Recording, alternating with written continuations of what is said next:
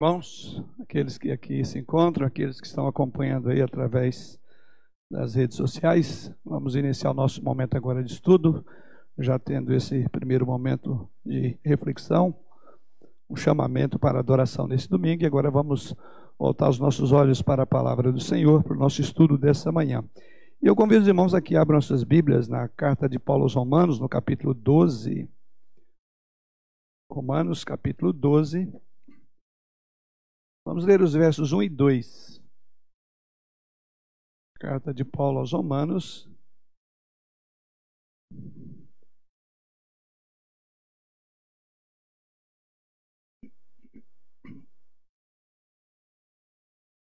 Capítulo 12, versos 1 e 2. Assim nos diz o Senhor através da sua palavra.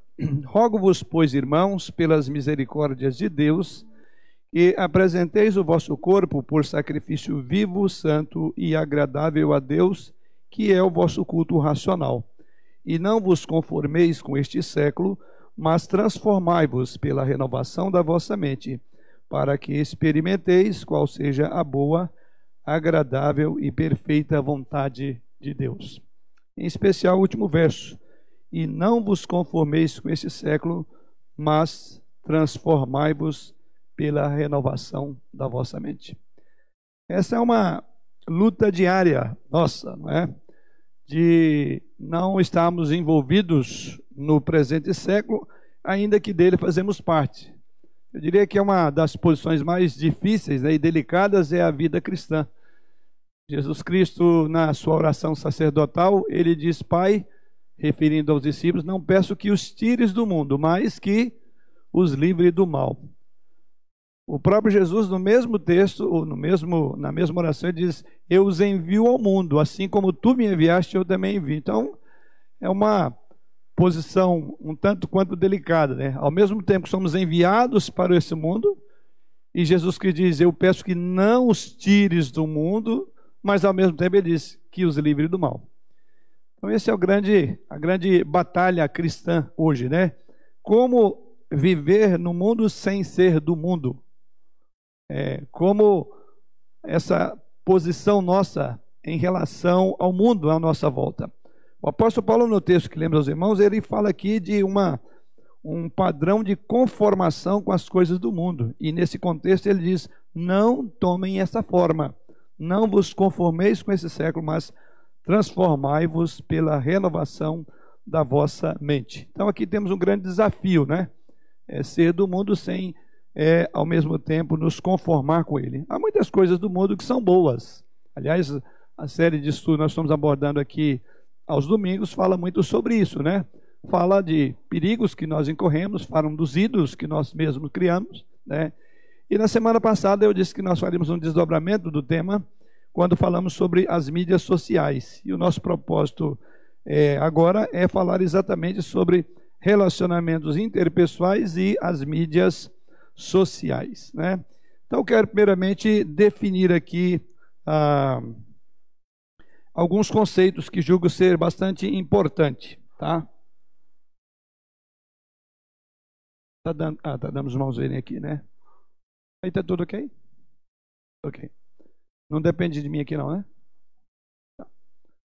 É uma fala de no ouvido deles lá e no meu aqui e todo mundo ouvindo. Ok. Então vamos lá. Vamos parar e olhar um pouco para isso aí.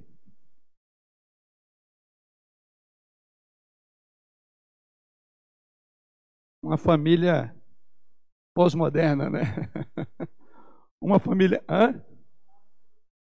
Isso, até o cachorro está conectado ali, né? Imagina, eu diria que é um retrato mais ou menos do que a gente vê hoje, né? Nosso cachorrinho chama Scott. Faz de tudo, mas ainda não pegou o smartphone dele ainda não, né? ainda não colocou as patinhas lá para fazer contato, não. Mas eu diria que isso aí, esse quadro diz muita coisa, né? A gente poderia trabalhar nele e certamente muitas reflexões. Aliás, várias das reflexões nós vamos tomar a partir dessa imagem aí, né? Então vocês estão vendo aí uma família bastante ligada, é, conectada, mas ao mesmo tempo uma família desenganjada. fami uma família desconectada. Você consegue ver as duas imagens que eu estou vendo aqui? É? Observe qual a interação que há entre aí o papai, a filhinha, cada um na sua, né? E cada um ali conectado. Bom, vamos falar um pouco sobre isso. Bom, mas vamos começando definindo termos, tá? E a primeira coisa que eu quero abordar aqui é definir os termos ou os conceitos desse tema aí, né? Relacionamentos pessoais ante as mídias sociais. Então, na nossa introdução, tá aí mais uma outra imagem para nossa reflexão, né? Que coisa maravilhosa essa família, né? Que momentos especiais, né? E tá aí o paizão falando, olha, na verdade eu adoro esses momentos em família. Parecido com a primeira família, né? Que momento, né? E ali até o bebezinho, né? A gente tirou o cachorro e pôs o bebê agora aí, né?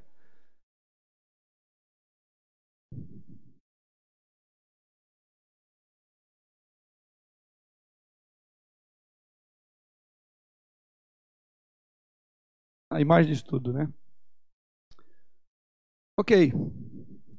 As mídias sociais, vamos pensar um pouco aí, definindo o conceito. As mídias sociais são espaços de interação entre usuários. É uma definição comum que se vê sobre né? É, e são considerados é, exemplos de mídias sociais blogs, microblogs como Twitter, rede social como Facebook, fóruns e grupos, é, Messenger, sites de compartilhamento de conteúdo de multimídia como YouTube, é, SlideShare, Vimeo, Instagram, LinkedIn, Pinterest, Skype e assim uma série de outros é, instrumentos que são considerados exemplos do que é dito aí como espaço de interação entre usuário. Então, isso é a definição breve de mídia social. Ah, o nosso tema tem mídias sociais e relacionamento interpessoal. Então, o que vem a ser relacionamento, relacionamento interpessoal? interpessoal? Relacionamento interpessoal é um conceito do âmbito da sociologia e psicologia que significa uma relação entre duas ou mais pessoas. Então, esse tipo de relacionamento, geralmente, ele é marcado pelo contexto em que essas pessoas estão inseridas, podendo ser um contexto familiar, escolar, ou um ambiente, inclusive, é, acadêmico, de trabalho, ou até mesmo uma chamada comunidade. Tá?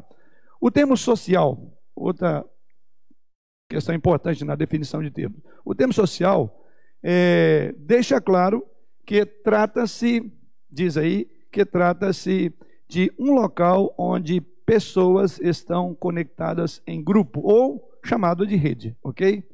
Como, por exemplo, as comunidades eh, e as listas do Twitter, fóruns de bate-papo, eh, que são usados pelos chamados internautas, que os internautas são as pessoas, né, que estão aí nessas redes. E assim diríamos que é uma série muito grande fóruns, salas de bate-papo e uma série de outras, de outras, coisas formam o que é chamado de um. O, o, termo rede social tem a ver com isso aí. E as mídias sociais são, na verdade, plataformas que utilizamos para nos comunicarmos. E mais uma vez, exemplo disso: Facebook, WhatsApp, Orkut, MySpace, Twitter, blog, um monte de coisa, tá? Então, tudo isso aí é, tem a ver com o que nós vamos falar. Então, nós vamos falar um, não de cada uma delas, mas nós vamos tirar algumas lições com base até naquelas duas primeiras imagens daquela família bastante é, é, ligada. Resumindo, então, rede social é o relacionamento de pessoas através de um grupo de amigos ou mesmo de mídias sociais, que são plataformas que essas pessoas, ou que nós, né, fazendo parte dela, utilizamos para nos comunicar, onde nós passamos informação, informações para pessoas e essas pessoas também nos passam informações, ok? Então, esse é o nosso primeiro grande ponto a ser colocado aqui. Quando nós falamos sobre essas redes sociais, sobre esses relacionamentos que criamos dentro dessas redes, ah, nós temos dois pontos a serem observados aqui. O primeiro deles é que, por um lado, as redes sociais e toda essa tecnologia, que é o tema que a gente vem falando sobre tecnologia, se ela é bênção ou maldição, se ela pode se converter em um ídolo, enfim, são os temas que abordamos no, a, em aulas anteriores. O fato é que elas permitem que a nossa vida seja melhor. E eu diria que eu vou falar o lado positivo, marcando algum deles. Por exemplo, as redes sociais podem facilitar nosso acesso a informações. Segundo, ela faz-nos saber tudo o que está acontecendo no mundo à nossa volta em tempo real. Embora eu não sei se isso é bom ou se isso é ruim. Às vezes você pode acompanhar né, uma cena bastante forte, você não tem ideia dos dobramentos que é ao vivo, e aí sem cortes em algumas emissoras, até algumas redes, né, deixa isso bastante claro. Depois que vem aí uma censura, tira, porque a cena era muito forte. Mas o fato é que é, é um, é, uma, é um aspecto positivo nesse sentido. Ela, elas podem nos aproximar daqueles que perdemos o contato por muito tempo. As redes sociais também elas podem proporcionar a entrarmos em um contato e associar com bons cristãos e bons pregadores no mundo inteiro. Isso é um lado muito interessante. Seria possível isso há 20 a 30 anos atrás? Jamais se falaria que você poderia ouvir um pregador em outro país, né, sendo transmitido de forma instantânea a mensagem, a pregação, o culto em outra, outra igreja. Imagine você conversando e acompanhando em tempo real pregações, palavras, pregadores, reflexões. Ontem mesmo tivemos aqui o maestro Parcival, Parcival né, uma sumidade na área, e ali podia ter uma interação. Né? Bem verdade que não foram muitas, mas imagina, você pode estar, depois que o preletor fala, você conversa com ele, mesmo à distância, sem nunca ter ouvido, não há dúvida. O Evangelho tem alcançado inúmeras pessoas através das mídias sociais, através da internet. Outra coisa importante que podemos falar das redes sociais é o quanto que elas facilitam a comunhão nossa com os cristãos pelo mundo inteiro e em, canto de, em todo canto do país. Você pode interagir com outros cristãos, como por exemplo os irmãos estão nos acompanhando agora. Eu não sei aonde está indo a nossa transmissão aqui, ok? Então, antes é, é, a nossa igreja ou a nossa comunidade, ela estava restrita mais a um espaço físico dela, ou muito ao bairro, né, a região onde ela estava vivendo, e hoje fala-se naquilo que é chamado de aldeia global, ou trazendo para o nosso contexto, vamos chamar de aldeia global cristã, ou seja, relacionamento através dos mais diversos meios e vários fins, né? Contudo, muitas vezes nos conectamos, conhecemos pessoas, né? E aliás tem até o namoro que começa a partir até de um de um contato virtual, que é bom que não fique só no virtual, né? A gente vai falar um pouco sobre isso, mas que às vezes desemboca no real, no presencial, no no, no, no ah, fugiu a palavra aqui. Hã? Olho no olho, aí vai uma série de outras coisas, seja o nome que quiser dar. É, outro ponto importante nas redes sociais é que elas disponibilizam um acesso rápido à boa teologia. Esse é outro ponto muito importante. Hoje você pode, é, não sei se você sabe, mas você tem alcance seu hoje um material teológico muito importante, né, disponível, que material teológico ao longo da, da história e que hoje ele é disponibilizado para a igreja 100% gratuito. Você encontra bons sites, blogs, vídeos e que vão abrir o seu entendimento em relação às escrituras. Então eu diria que nunca na história da igreja foi tão fácil ter acesso a excelentes materiais, materiais de ensinos bíblicos, boas preleções, bons teólogos, né? E eu diria que nesse sentido, hoje só não cresce na graça e no conhecimento de Cristo quem de fato não quer. Isso considerando as redes sociais esse instrumento poderosíssimo para a nossa edificação.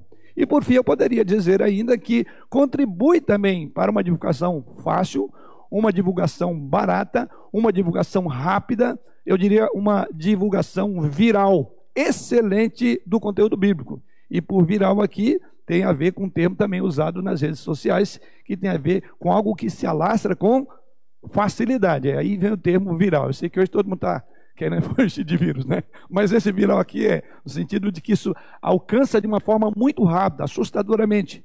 Então, esse é o ponto, né? Você imagina, hoje você tem a possibilidade de pregar para 25 pessoas, por exemplo, numa quinta-feira no estudo bíblico, e com um pouco mais de tempo aí, ela pode ser alcançada, aquela mensagem, aquela, aquela, aquele estudo, para 10 mil pessoas. Né? Estava observando ontem na palestra do, do, do Parcival e eu ainda, a gente estava ali acompanhando, né? Como eu estava aqui, olhando ali com os meninos, não consegui ver o Facebook.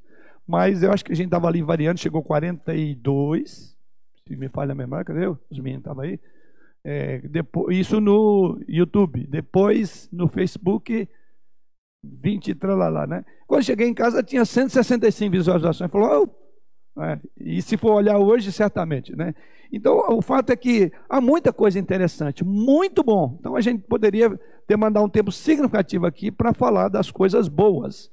Porém, por outro lado, as mídias sociais têm causado muitos danos nas relações interpessoais. É aí que nós vamos colocar essas duas coisas, né? As mídias sociais e as relações interpessoais.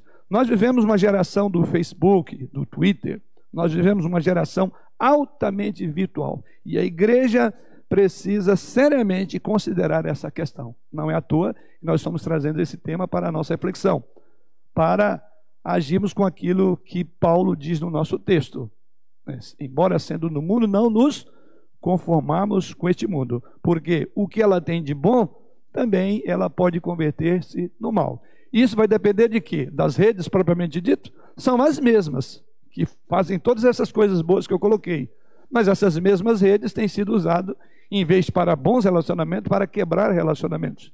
Então não existe, já coloquei isso semana passada, pecados novos, mas somente uma maneira mais eficaz, mais rápida, mais eficiente, mais variada de cometê-los.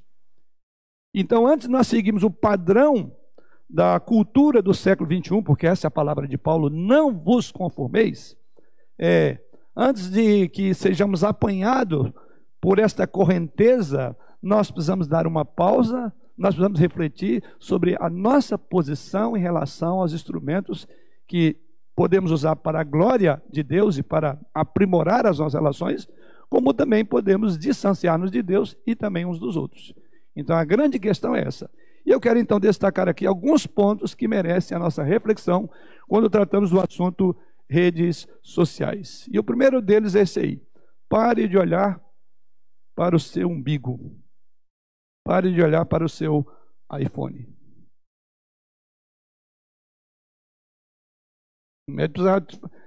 Tem lá o, a, a preliminar do, do, do, da operação, né? O que, que você vai fazer? E aqui nós estamos vendo uma situação bastante difícil. Não sei se esse paciente vai sobreviver a essa intervenção drástica, né? Tem que cortar dele isso aí. Então essa é a ideia, né? Pare de olhar para o seu umbigo, para o seu iPhone. Um fato que há muito tempo tem chamado minha atenção é a profunda dependência atual que as pessoas têm da internet, especialmente das redes sociais através dos seus smartphones, dos seus tablets e etc. Temos percebido, lamentavelmente, uma imensa maioria de pessoas alienadas da realidade, porque não conseguem largar né, do seu é, aparelho. Se você for, por exemplo, a um restaurante, você vai observar ali, não precisa de ir muito longe, não. Você vai observar mais ou menos, deixa eu voltar lá, a cenazinha lá. Vai observar mais ou menos assim, ó. As pessoas completamente estão indo lá para um almoço, uma refeição em família, ou amigos, em parentes, mas vão estar todas ligadonas. E aquele ambiente ali, você não sabe nem o que comeu, porque você está tão ligado em responder às suas redes que você acaba nem se apercebendo disso. Então, esse é um ponto que precisa de olharmos. Né? Então, esse, veja essa expressão de Torres Matrix. Namoro virtual amizade virtual, sexo virtual, vida virtual. Ele conclui dizendo: vivemos a era da tecnologia, a modernidade nos devora, viramos a alma da máquina e ela vive a vida por nós. Veja essa afirmação, né? Viramos a alma da máquina e ela vive a vida por nós. Lamentavelmente, essa tem sido uma verdade para muitas pessoas. Naturalmente, o advento do smartphone introduziu uma taxa sem precedente de interrupções em nossas relações sociais. Os telefones tornaram as pessoas egoístas, sem consideração umas pelas outras, como havia no passado. Antigamente, se alguém viesse conversar com você e por alguma razão você tirasse a atenção de olhar para ela ou desviasse a sua atenção, isso era tido como alguma atitude grosseira, uma atitude rude. Oh, presta atenção, você não está tá me ouvindo? Estou aqui. Isso, pelo menos, era o que se considerava um conceito de relações pessoais entre pessoas. A nossa década atualmente, percebemos o que? Faz com que nós sintamos rudes, né, incultos, se nós quebrarmos a relação com a maquinazinha que está na nossa mão.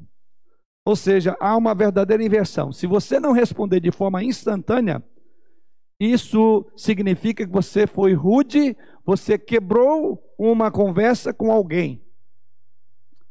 Você sabe como é frustrante ser interrompido no meio de uma fala, né?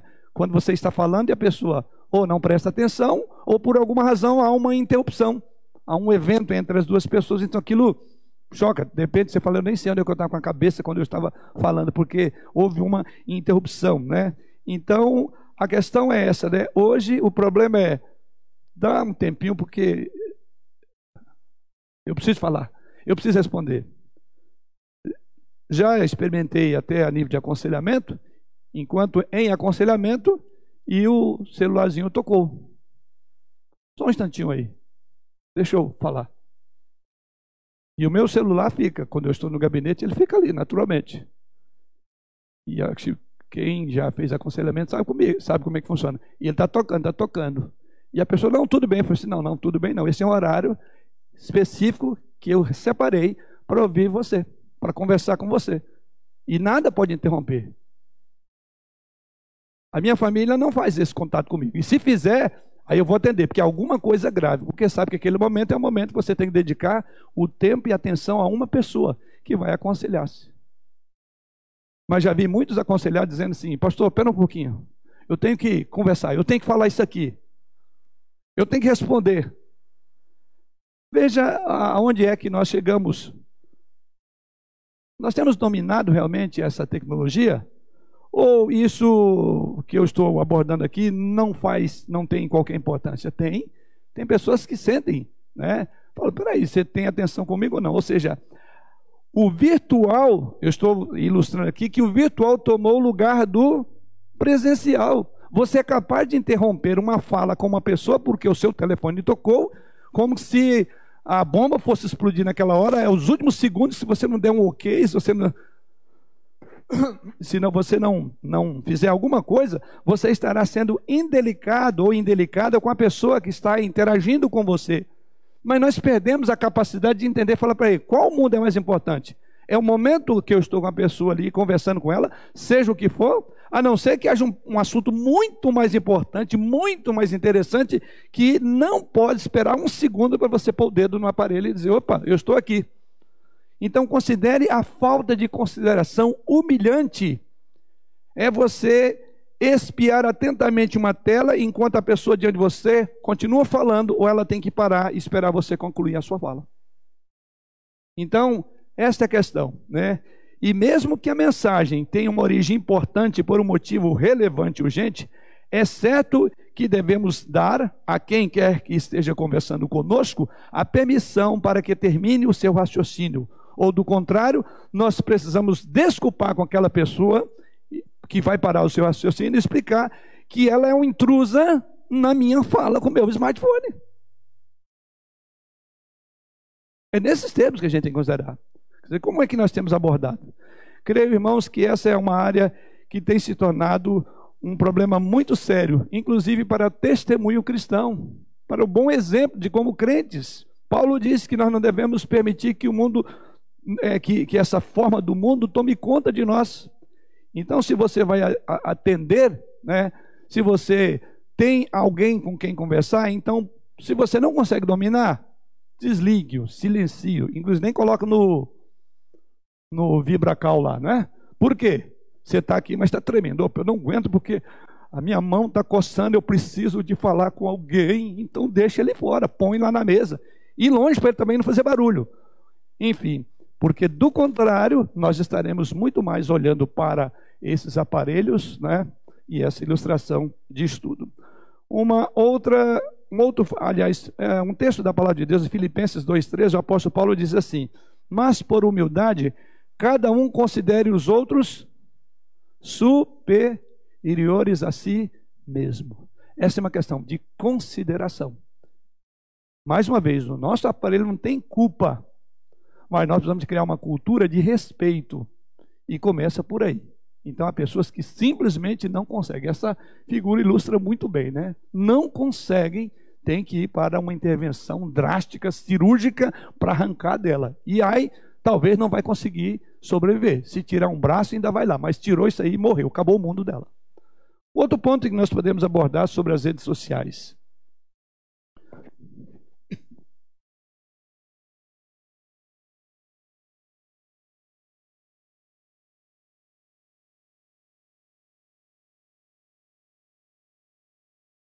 Casamento na era pós-moderna. E agora eu os declaro marido e mulher. Podem agora atualizar seus status no Facebook. Ou na figurazinha embaixo, né? Querida, o Júnior deixou uma mensagem no Facebook desejando a você um feliz Dia das Mães. Olha ela lá, que bom. Agora fala para ele ir até lá, ir até a cozinha, que o almoço está pronto. Essa é a família bem conectada, né? Em outras palavras, nós temos favorecido muito mais o Facebook do que o face a face. E há muito que, que dizer daqui. Nós vivemos uma geração do Facebook, uma geração do Twitter, WhatsApp. Nós vivemos uma geração altamente virtual. Só para irmãos terem ideia, o Facebook é a segunda rede social de 10, das 10 primeiras no ranking. Ela é a segunda rede social mais utilizada pela população mundial, com mais de 2 bilhões e 200 milhões de pessoas ligadas é, de contas ativas. Desses 2 bilhões e 200 milhões, sendo deles 130 milhões de brasileiros têm contas no Facebook. E a questão é essa: por que o Facebook tem crescido tanto? Porque ele é a janela da vida dos outros. O Facebook é fantástico, porque você descobre tudo na vida de todo mundo que não te interessa. Você já pensou nisso? Fica bisbilhotando aquilo que você não tem interesse. É a janela da vida alheia. Preste bem atenção nisso. Você entra ali, navega horas e horas, abre janelinha, fecha janelinha, abre janelinha e etc. Você começa a ver fotos e as pessoas só postam fotos muito importantes, todos nós sabemos disso, são sempre importantes. Notícias extremamente importantíssima. Imagina, não posso ficar sem essa. Como, por exemplo, a notícia: acordei mal-humorado hoje. Nossa, essa notícia é bombástica. Eu preciso saber isso dessa pessoa. Que ela hoje está mal-humorada. E eu com isso, o sujeito está lá dois mil quilômetros de distância de mim. Que problema é? O que tem a ver com o mau humor dele? Mas eu estou de olho na vida alheia. Veja, queridos, o virtual tem se tornado mais atrativo do que o real. Porque no virtual você constrói uma vida que não é sua. No virtual você compra um carro que você jamais poderia comprar. No virtual, você mora no lugar onde você jamais poderia morar. No virtual, você desliga, você se desconecta com qualquer pessoa que simplesmente não te traga prazer é, ao estar juntos. Essa é a questão. É por isso que chegamos aí no nosso país a 130 milhões de contas no Facebook. Quantos de nós já cansamos de uma conversa no computador, quem sabe pelo Skype, o Messenger, e dizemos mais ou menos o seguinte: olha, agora eu tenho que desligar. Não tinha nada, coisíssima nenhuma, mas estou cansado. É fácil, né? É tão simples falar, agora não posso, mas depois.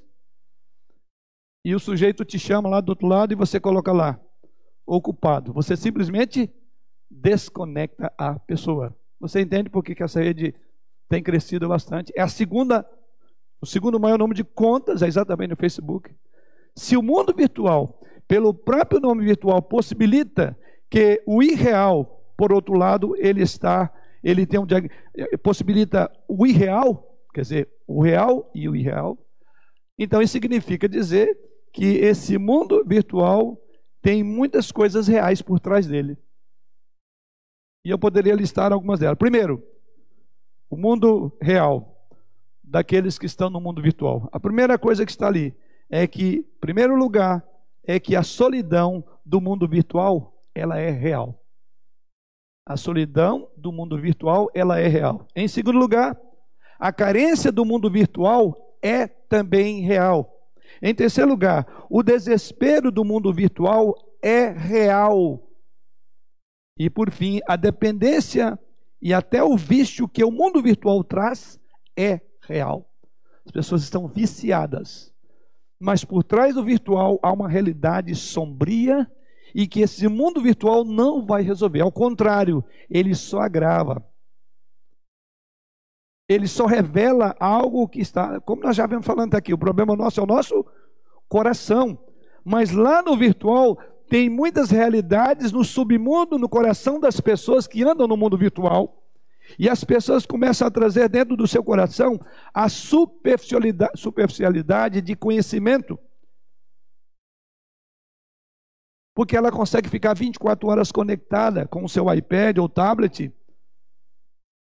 E assim ela começa a se conectar com o número de fórmulas. Veja como que a gente tem trabalhado um problema, inclusive, sério da nossa, a nossa capacidade de, de, de, criar, de imaginar, a imaginação, que é uma coisa extraordinária da mente humana, né? É, a capacidade de memorização. Lamentavelmente, depois que surgiram aí os telefones, eu digo lamentavelmente nesse sentido aqui, né? Os smartphones, é, a memória das pessoas está diminuindo. Né? Aliás, umas duas, dois ou três estudos atrás, alguém comentou aí sobre um estudo não é isso? Que as pessoas estão ficando mais em, ficando emburrecida. Se você perguntar uma pessoa do passado, que ainda não usava muito telefone e tudo, você vai ver que ela ainda tem uma mente extraordinária de lembranças. Né?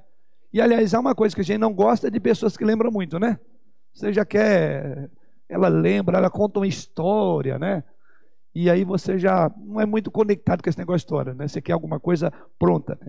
Hoje nós sabemos é, não mais de números, número de rua, endereço. O que nós sabemos hoje é uma senha.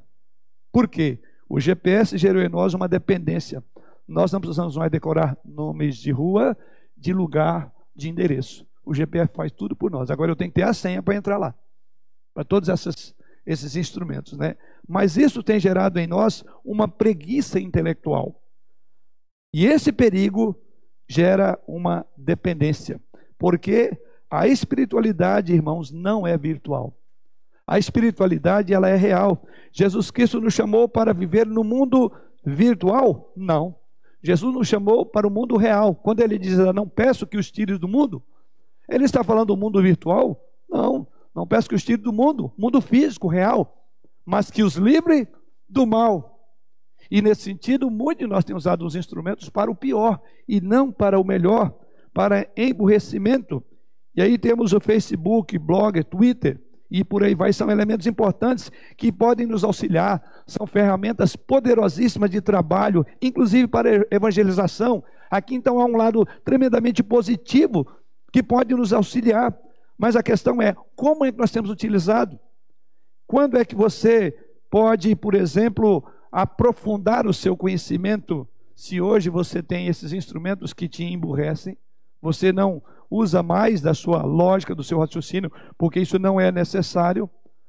Há um artigo intitulado é, Oito Maneiras que o Facebook pode destruir seu casamento, falando do problema para relacionamentos. E nessa matéria, o autor coloca lá essas oito maneiras, mas duas delas eu quero trazer ao conhecimento dos irmãos. A primeira, a, a, uma delas é o seguinte: você fica chateado, desculpe, você fica checando o Facebook em seu telefone em vez de conversar com o seu cônjuge, falando de como ele pode destruir o seu casamento. De acordo com o autor, uma nova pesquisa descobriu que as pessoas passam mais tempo em seus smartphones do que com seu cônjuge.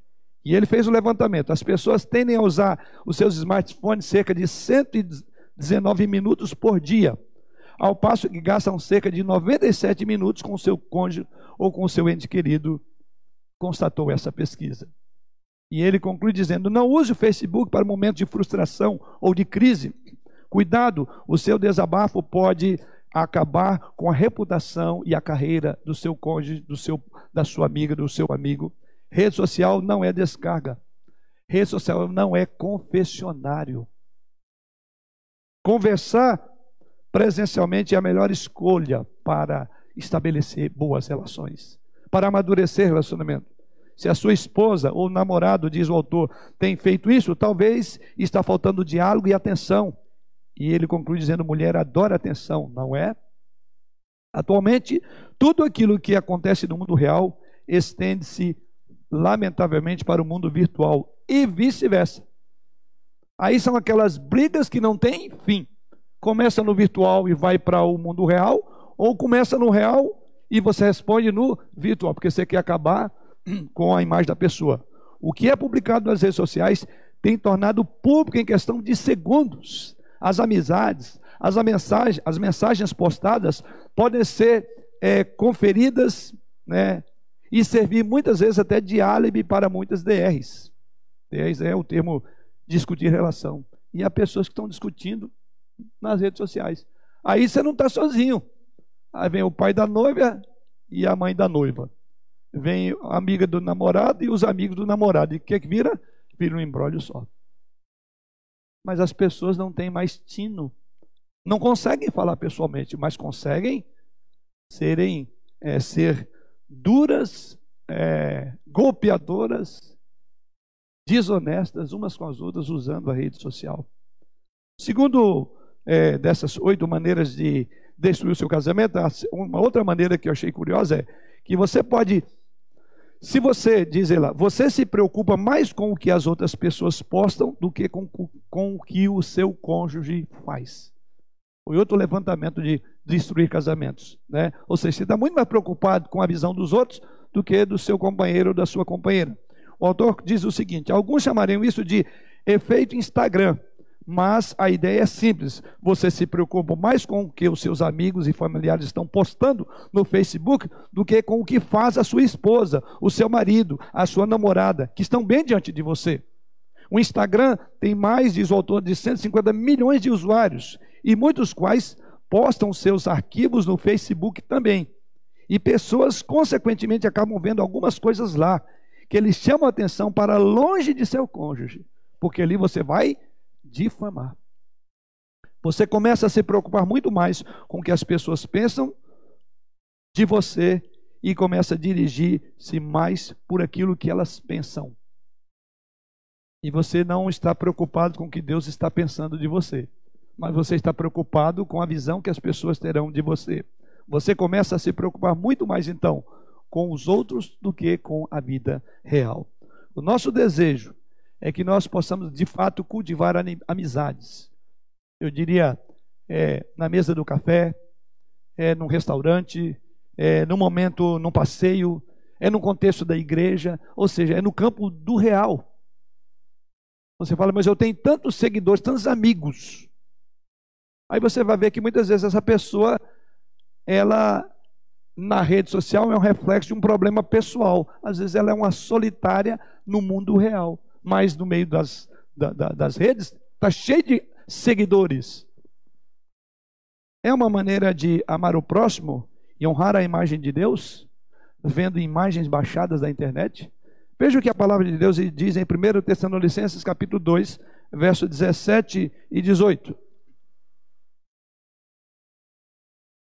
E outro irmão abra também 1 Tessalonicenses capítulo 3, versos 10 e 11. Tem uma participação aí que quebra um pouco só a minha fala. Então vamos ver esses dois textos? Essa é uma área que Satanás adora enfraquecer, que é a questão de estarmos presentes, olhando um no outro.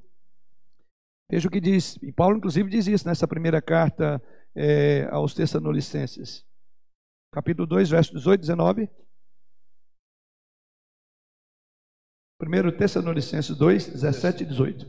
Ora, nós, irmãos, orfanados por breve tempo de vossa presença, não porém do coração, como tanto mais empenho diligen, eh, diligenciamos com grande desejo ir ver-vos pessoalmente. Por isso, quisemos ir até vós, pelo menos eu, Paulo, não somente uma vez, mas duas. Contudo, Satanás nos barrou o caminho. Isto. O apóstolo Paulo, na sua carta aos Tessalonicenses, está falando do desejo da cidade. Ele, inclusive, diz aí no texto que ele estava privado por um breve tempo de, é, de visitar, de estar com os irmãos. E ele diz que, mas no seu coração, ele procurava com muito desejo o quê? No final do verso, ver o vosso rosto, diz a versão, outra versão. Ele diz: eu, eu, eu fiz de tudo, inclusive para ver, eu não quero estar privado de ver vocês. Mas é curioso que no final do texto lido pelo irmão, ele diz: Mas Satanás o quê? Nulo impediu. Satanás não gosta de relacionamentos reais. Né? E Paulo está dizendo aqui que ele foi impedido de ver pessoalmente os irmãos ali de Tessalônica. Inclusive, ele diz: Embora o meu desejo era esse, mas Satanás me impediu de fazer isso. O segundo texto ainda, 1 Tessalonicenses, capítulo 3, versos 10 e 11. Veja o que ele diz.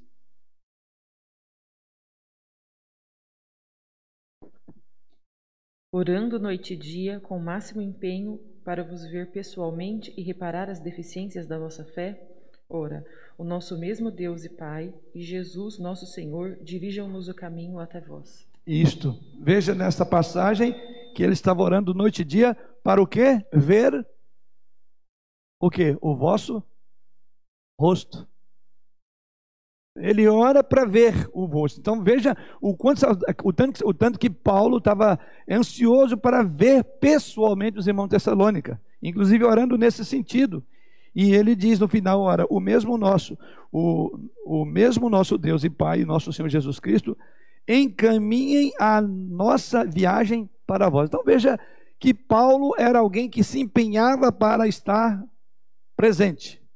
Né? E, no entanto, várias foram as circunstâncias. Inclusive, uma diz que Satanás até impediu. É, realmente, Satanás, quando a gente tem que resolver um problema, pode observar que Satanás sempre vai usar de todas as formas, mesmo fora da questão, da questão do virtual, para evitar o contato. Porque muitos desentendimentos, a polícia, eu estou gravando o nome agora, é desinteligência, né?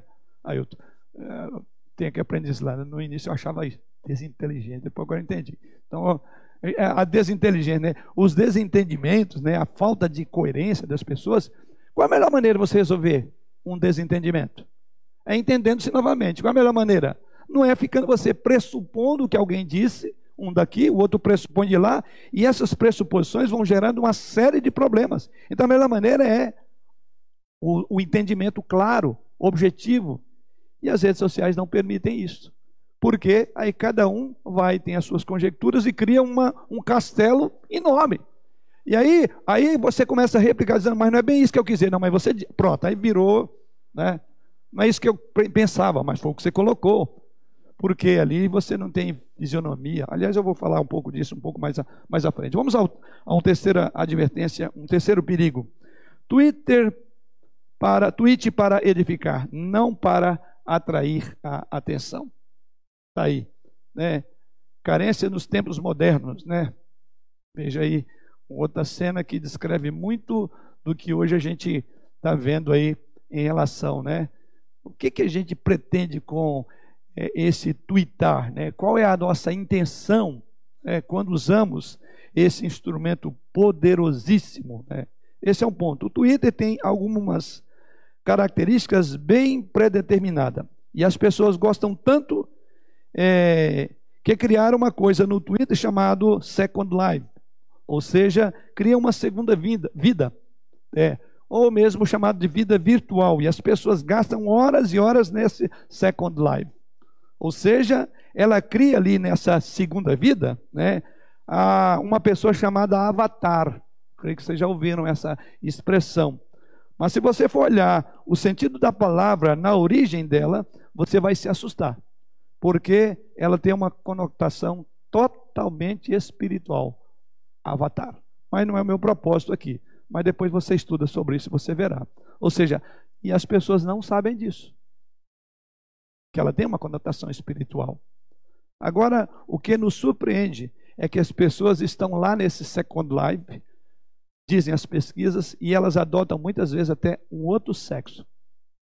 Sem comentário aqui. Lá. Ela é uma outra pessoa. Veja o que, que diz Provérbios, capítulo 29, versículo 11. É, mais uma vez, vou distribuir os textos, Provérbios 29, 11, Provérbios 29, 20, Eclesiastes 9, 17. Então, nós vamos ver esses, essas três passagens. Primeiro, vamos ver aí é, os dois primeiros textos apenas. Provérbios 29, 11 e versículo 20. O insensato expande toda a sua ira, mas o sábio, afinal, já reprime. Uhum. Na minha versão diz que o tolo revela todo o seu pensamento, mas o sábio guarda esse pensamento até o fim. Vamos ao outro texto, Provérbios 29, 20. Tens visto um homem precipitado nas suas palavras. Maior esperança há para o insensato do que para ele. Olha que coisa importante, né? Pessoas que estão precipitadas no falar. E disse aí que a esperança maior para uma pessoa, né, do que para um tolo, do que para alguém que é precipitado no falar. Como é que as pessoas são rápidas para twittar, né? Elas não param, elas não pensam, elas nem, nem imaginam e de repente já está lá. E aí é aquele baita do estrago. Aí fica um mês para desfazer o que ela tweetou. Pois bem, em outras palavras, só porque você tem uma tribo de seguidores no Twitter ou em seu blog, não significa que você deva se deliciar em soltar qualquer pedantice que sai do seu reservatório de opiniões birutas. Pense seriamente nisso. O texto de Eclesiastes fala sobre essa questão. Veja lá, Eclesiastes 9,17. Olha o que diz lá. As palavras dos sábios devem o quê? Em silêncio ser ouvidas. Mais do que o clamor do que domina entre os tolos. Você ouve as palavras dos sábios no, não é no meio da multidão, do que aqueles que clamam em sua própria tolice. Outra coisa importante nas redes sociais é essa aqui, tá? Não seja um incendiário cibernético. Lamentavelmente, a internet tem permitido acesso a palanques e púlpitos que seriam melhores se os deixássemos no silêncio. Mas agora qualquer um com um ponto de Wi-Fi, onde quer que esteja, pode elevar suas baboseiras banais, poucas, no nível de um conteúdo publicável. É estranho isso, muito estranho. É grave. Esse é um ponto que nós devemos considerar bem. É muito fácil criticar, é muito fácil, eu diria até mesmo é, clicar um enviar, um postar, um tweetar, um publicar. Basta um clique, um toque na tela, um sim. Pense muitas vezes antes de fazer isso. Considere o que está sendo publicado. Simplesmente o indivíduo ele saca, por assim dizer, como um cowboy e dispara contra todo mundo, contra tudo e contra todos, porque ele se vê no poder bélico de simplesmente falar. E aí trava-se um grande duelo. Talvez seja até engraçado. Talvez seja uma crítica a alguém. Talvez seja um link para um artigo agressivo escrito por um pastor proeminente. Talvez seja um gracejo contra o presidente da República. É fácil. Como é que nós temos trabalhado com essa questão? Né? Na verdade, irmãos, a internet tornou fácil ser um incendiário. Nela é fácil dizer coisas que nunca diríamos diretamente a alguém. Cada Twitter tem o potencial de iniciar um incêndio. Cada foto no Instagram ou mensagem de texto, um PIN, Snapchat, tem o potencial para tocar fogo em toda a sua vida. Você já imaginou a reação que alguém tem a uma foto? Você tem ideia disso? Quando você coloca uma foto, você compartilha isto, grave bem, veja o que que Tiago diz sobre este assunto. Tiago 3, versos 5 a 6. Tocar fogo no mundo, ser um homem-bomba, atravessar o dia, como muitos fazem, espirrando gasolina virtual nas redes sociais, em tudo e em todos, isso é algo gravíssimo. Tanto é verdade que Tiago fala sobre o perigo da nossa linguagem, da nossa língua. E vamos lá, Tiago 3, 5 e 6. Pequeno órgão se gaba de grandes coisas. Vede como uma fagulha põe em brasas tão grande selva. Ora, a língua é fogo, é mundo de iniquidade. A língua está situada entre os membros de nosso corpo e contamina o corpo inteiro e não só põe em chamas toda a carreira da existência humana, como também é posta ela mesma em chamas pelo inferno. Veja o cuidado que nós devemos ter com esse, como diz Tiago, né, um pequeno órgão. E observe no texto que o irmão leu que Tiago, ele diz aí que as nossas palavras que parecem pequenas, desimportantes, né, sem importância alguma, ele diz que elas são como uma torrente e que elas podem incrivelmente ser destrutivas ou até autodestrutivas, porque ele diz que ela também põe fogo em si mesma. Nossas palavras são equivalentes, diz Tiago aí, a fogo, a brasa numa floresta que derruba edifícios, que causa uma quantidade absurda de sofrimento às pessoas. Palavras não são coisas pequenas. Você já parou para pensar nesta passagem antes de tuitar, de escrever qualquer coisa. Uma das coisas que eu mais temo é escrever. Incrível. Mas muito penso. Todas as vezes que vou escrever, sempre peço o apoio dos universitários.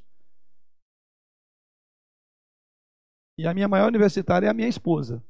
Quando eu falo aí, não é só questão de português, linguagem, não. É, você está entendendo isso? Você, você entenderia se eu colocasse assim?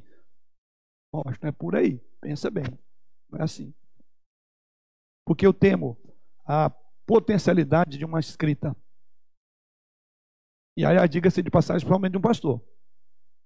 Então é muito raro eu entrar em qualquer rede, seja da igreja ou outra, para escrever sem pensar antes.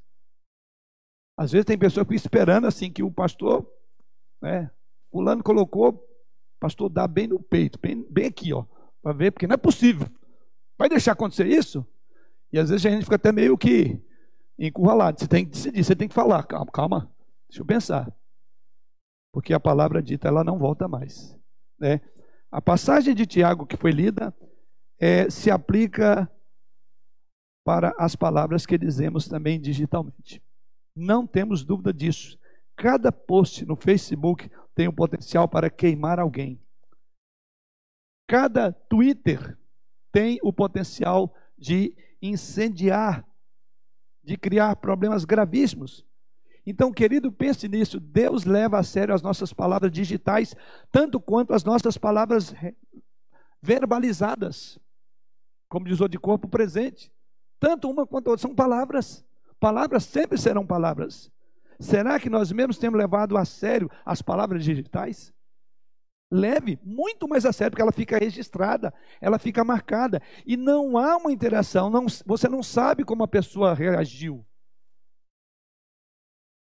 Às vezes há uma colocação, conversam, liga para mim, fala, irmão, depois eu quero conversar com você pessoalmente, ou eu vou te ligar. Não vou responder aqui. É fácil ser um incendiário na internet. Muitas vezes o brilho da tela do celular oferece um falso senso de segurança e de proteção podemos dizer o que queremos, porque não vemos o efeito que isso fará na pessoa. Podemos muitas vezes criticar alguém sem ver os efeitos danosos, devastadores que isso gerará na pessoa com o nosso criticismo.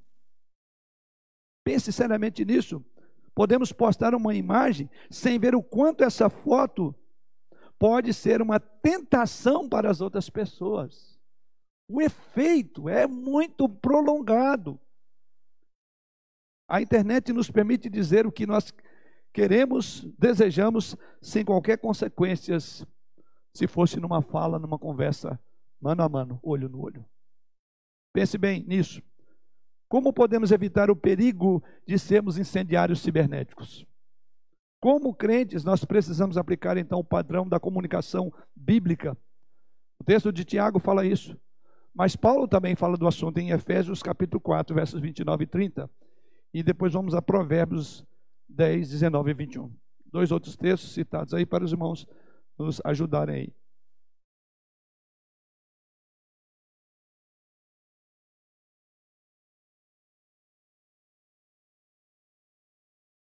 Efésios 4, 29 e 30.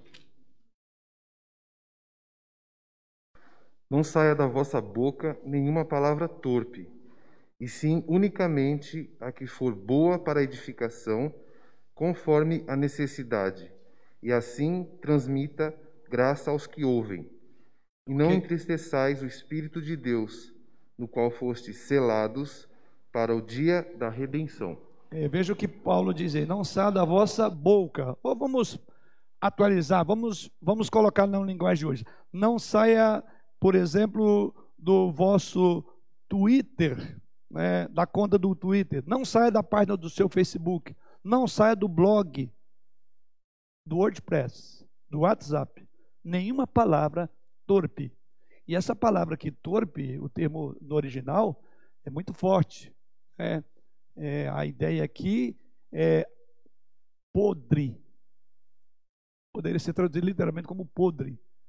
Falar, tudo bem, não sabe da palavra podre, literalmente falando, né? Quando você pensa em alguma coisa que é podre, o que, que você imagina na podridão? Cheira mal? Uma aparência bem repugnante? Mas o que você mais vê ali na podridão? Morte. Mas na morte há vida.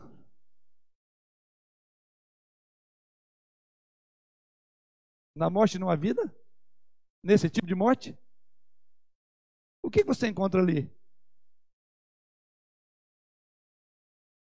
Vermes. É curioso quando Paulo diz: Não sai da vossa é, boca, uma palavra torpe, em grego é sapros. Não vão judiar do sapo, não, viu? Não é sapo, é sapros em grego, que quer dizer podre. A ideia é que nenhuma palavra que saia da nossa boca que seja sapro, ela não tem efeito, porque quando falar podre, você fala, ah, então não tem efeito nenhum. Porque na podridão, ela retroalimenta-se de bichos. Quer um exemplo disso? Você pega 100 laranjas num saco e ponha uma sapro, uma podre, o que, que vai acontecer? Aquelas 99 vão trazer aquela laranja podre a voltar a ser boa como antes? Não, mas se você deixar lá, o que, que vai acontecer? Aquela sapro vai contaminar, todas serão sapros, todas serão podres. Você entende isso? Então, Paulo diz que a nossa palavra você diz uma, uma palavra, não sai da vossa boca nenhuma palavra torpe, não é uma palavra sem valor. Ela tem valor, porque na podridão tem bichos, eles sobrevivem daquilo, contamina. É como um câncer, vai tomando conta. E ele diz: palavras são assim. Se sair da sua boca uma palavra que não seja para edificar, ela vai ser para destruir. Ela terá um poder devastador de destruir uma pessoa em pouco tempo. Não fale. Então, pense nisso. As palavras têm que ser medidas com precisão, conversada, pensada. Essa palavra é a melhor palavra. Ela pode ter um dúbio sentido. O contexto está correto. Aí, aí, vou, aí vocês vão chegar à conclusão que eu chego. Muitas vezes, não escrevo. É muito difícil escrever. Muito difícil. Pelo menos para quem pensa e está preocupado com o que a Bíblia diz. Mas a Bíblia diz que nós, nós temos que ser assim. Não deixe sair da sua boca. Não escreva uma palavra torpe. Provérbios 10, 19 a 21. O outro texto. Vamos lá?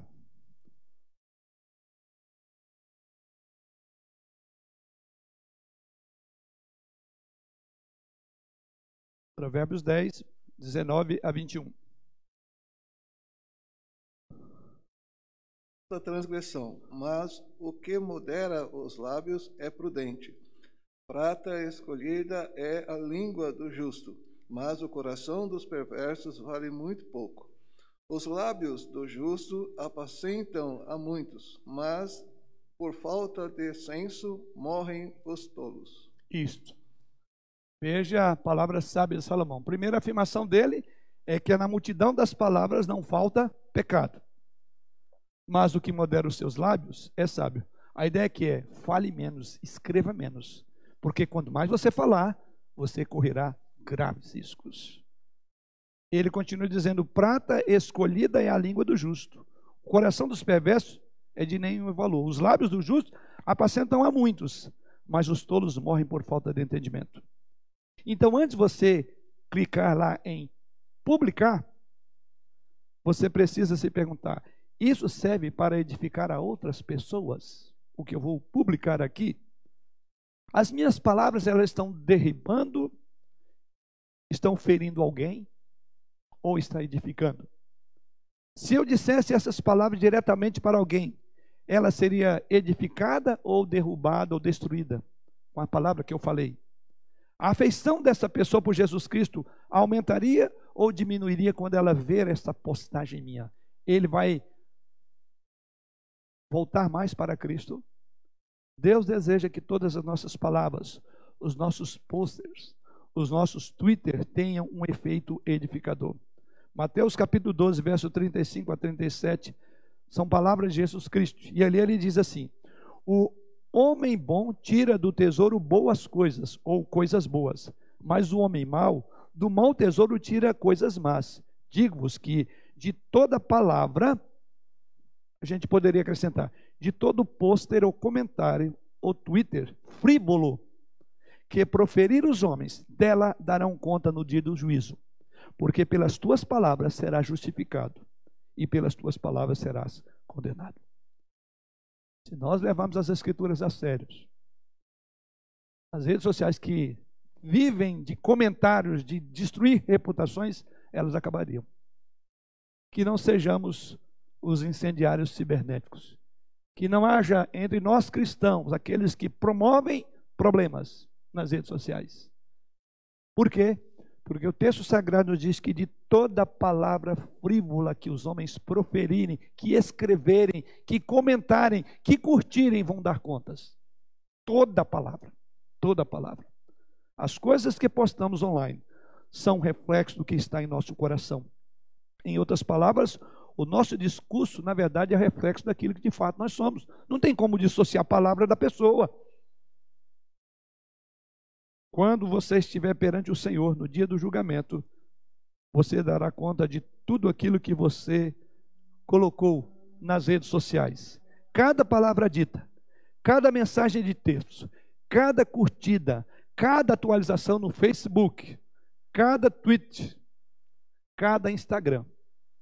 Antes de postar, então, você precisa perguntar: eu me envergonharei disso no último dia? Se Deus nos chamar, depois de uma postagem. Como é que essa postagem vai ser para você? É a seu favor ou contra você? Porque o próprio Jesus Cristo diz assim: pelas tuas palavras serás, o texto final, justificado, e pelas tuas palavras serás condenado.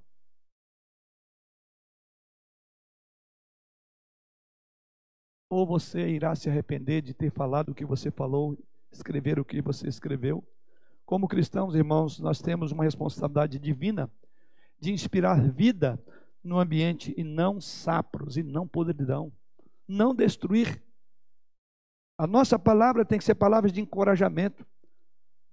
Então pense bem, a sua palavra, as atualizações, os SMS, fotos e e-mails insuflam vida aos que rodeiam faz as pessoas crescerem e olharem para a glória de Jesus a sua vida? É isso que você está pensando? Porque o nosso corpo é a habitação do Espírito Santo.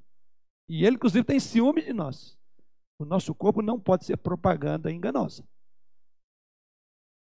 Aqui vão algumas perguntas simples a fazer quando falamos ou postamos ou enviamos alguma coisa. Primeiro, Pense assim: isso ajuda os outros a pensar de maneira piedosa sobre mim?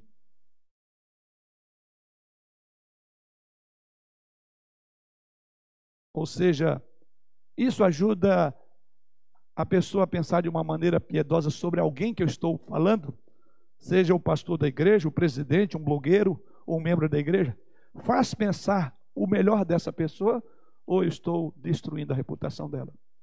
Segundo, isso promove fé em Deus ou traz inquietações a quem ver e a quem ouvir? Terceiro, isso transmite vida às pessoas através do encorajamento riso da fé, de uma mentalidade bíblica. Quarto, o que estou dizendo terá um efeito prejudicial sobre a reputação da pessoa que eu estou comentando. Eu estou sendo justo, ele terá a chance de responder por si mesmo sobre o que eu estou colocando. Ou é uma punhalada pelas costas. Quinto, isso promove gratidão a Deus e alegria nele. Isso encoraja os outros a confiar em Deus diante da adversidade. Grave. As nossas palavras têm poder de dar vida ou morte. A Bíblia diz, né, que a vida e a morte estão no poder da língua, e aquele que bem a utiliza come do seu fruto. É o texto de Provérbios. A vida e a morte estão no poder da língua, e quem utiliza bem vai comer do fruto dela, seja vida, seja morte. Não há neutralidade.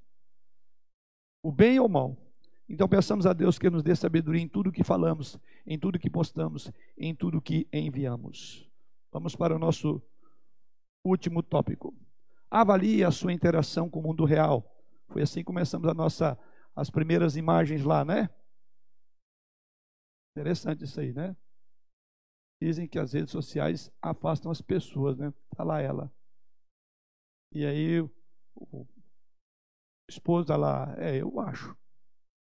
E é interessante o modo como também o garçom, essa grande interação, como eles estão batendo um grande papo, né? É isso aí. Esse é outro problema, né? Avalie a sua interação com o mundo real. As redes sociais podem ser tudo, menos meio de socialização, porque ela tira você do convívio social, fazendo com que você foque apenas nela, na rede social. A ilustração é clara sobre aí, né? Tá aí o outro segundo quadro aí embaixo, né? Feliz Dia das Mulheres, minha querida, lá né, na cama e etc. E ela precisa de responder. Grande interação, né? Obrigado, amor. Você é muito gentil. E a outra ali, né? Você se importa que eu amarre seu celular na minha testa para conversarmos enquanto finjo que está me olhando? É, isso é um reflexo desse tópico, né? Ou seja, avalie a sua interação com o mundo real. As redes sociais, como falamos, elas podem ser tudo, menos socialização. Se você não souber utilizar, não há dúvida que será assim. De acordo com o Instituto de Tecnologia e Política de Washington, as redes sociais diminuem a produtividade no trabalho, afetam o sono da pessoa e reduzem o número de encontros presenciais entre os amigos. E assim ele conclui dizendo nessa, nesse levantamento: perdemos em média 25% da produtividade a cada hora navegando nas redes sociais. É por isso que as empresas ficam muito preocupadas com os funcionários, se estão utilizando para o trabalho ou para outra razão, porque do contrário, a, a, a empresa já vai perder 25% da potencialidade do funcionário por ele estar navegando, né? Você já parou para pensar quanto tempo nós gastamos nas nossas contas dentro da tecnologia, quantos momentos significativos que poderiam desencadear outros momentos melhores se você tivesse consciência do tempo que você passa ali. É verdade que na vida nossa as oportunidades passam e talvez não voltam mais. Momentos passam, pessoas também passam, passam e não voltam mais.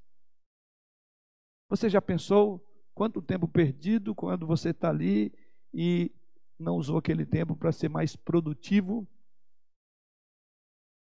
Você já imaginou que o amor da sua vida pode passar e você nem vê-lo?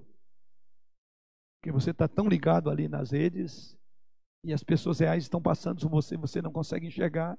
Oportunidades que se apresentam e você não viu porque você estava mais focado naquilo que a rede social poderia trazer a você, pense nisso.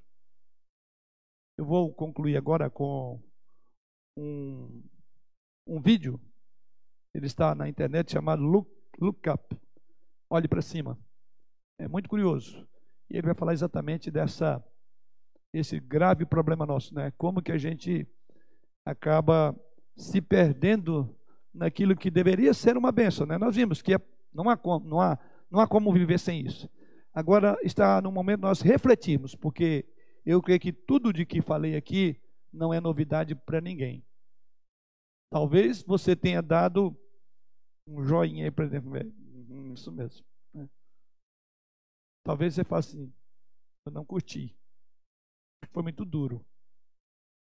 Eu só fui verdadeiro, só fui justo, só fiz um levantamento. Eu não, não criei nada. Então, se essa verdade mexe com o seu coração, pense nisso.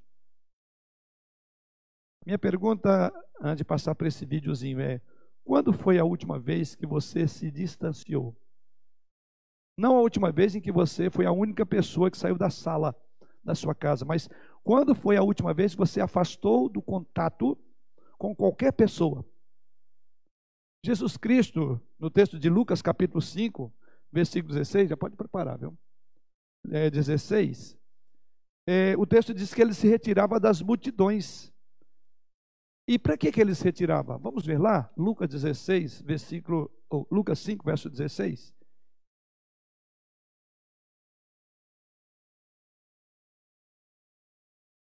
Qual era a finalidade de Jesus se retirar, de ficar, digamos aí na nossa língua, na dele ali, compenetrado? Para quê? Hã? Ah, sim, pode, pode ler. Se retirava para lugares solitários e orava. Para lugar solitário e orar. Quanto tempo você dedica da sua agenda para oração? Quanto tempo você fica lá no seu quarto que não seja para olhar para o seu umbigo, ou desculpe, para o seu smartphone? É, quanto tempo? Então, que o que eu vou pedir para você não é muito, não. É nessa enormidade de tempo que você usa para estar tá de olho na tela. Tire um tempo por amor à sua alma por compaixão de você mesmo e das pessoas com quem você vive, para fazer o que Jesus Cristo fez. Ele, porém, se retirava para lugares solitários e orava. A tecnologia que nos facilita, que agiliza, que ganha tempo, para que nós estamos ganhando tempo que ela nos promove? Para ler mais a palavra de Deus, para estudar, para orar, se for bendita a tecnologia. Se não for, seu coração precisa ser alterado, precisa ser mudado. Porque o texto sagrado diz que Jesus Cristo fez isso, né? Ele sabia que a sua agenda lotada exigia um tempo só com Deus, completamente sozinho, com o Pai Celestial. É o que ele faz aqui. Num, em pleno século 21, ficar sozinho, distanciado, significa muito mais do que ser a única pessoa na sala. Significa estar desconectado. É isso que eu quero dizer. É desconectar-se. Em nossa admiração pela ajuda que a tecnologia traz, talvez não tenhamos consciência dos seus perigos sutis, o quanto ela está tirando o tempo tão precioso que ela mesmo ganha, ou utilizando esse tempo em coisa indevida, errada. Então, queridos, eu quero concluir dizendo que os perigos não estão simplesmente no conteúdo que a tecnologia traz, ou que ela pode oferecer. Pode ser muito mais prejudicial, mais prejudicial do que isso ou seja, os seus perigos, recaem sobre o comportamento que é exigido no seu uso. É o modo como nós nos nos comportamos em relação à tecnologia. Possuir um smartphone cria a impressão de que você está conectado imediatamente com o mundo. E a palestra hoje foi toda clara, não necessariamente. Ao contrário, ela pode ser o efeito ou o reflexo de uma solidão profunda. Quantas vezes por dia você confere a sua conta de e-mail, o seu telefone, o seu computador, o seu tablet, o seu laptop? Quantas vezes você verifica, mesmo estando no meio de uma conversa, quanto tempo então significa codependência? Quando você para para refletir e não consegue mais calcular, significa que você já está tão dependente que você não consegue nem calcular mais. Assim é a dependência química. O texto sagrado nos diz que quando as multidões estavam aqui pressionando Jesus Cristo, ele sabia que a obediência ao Pai exigia que ele deveria, por vezes, retirar-se, concentrar-se num relacionamento real, somente em Deus. Jesus Cristo, o Senhor da glória, perfeito. Ele entendia que era importante, a fim de conhecer mais a Deus, para enfrentar um mundo hostil e necessitado que ele enfrentava. Ele buscou refúgio na oração. Será que a nossa geração é uma geração que lê Bíblia, que ora com profundidade? Essa é a razão porque estamos vivendo um profundo esfriamento espiritual. Mais uma vez, a tecnologia não é o problema, mas a tecnologia, o modo como nós temos a usado, está refletindo um problema crônico, gravíssimo, no contexto da espiritualidade cristã.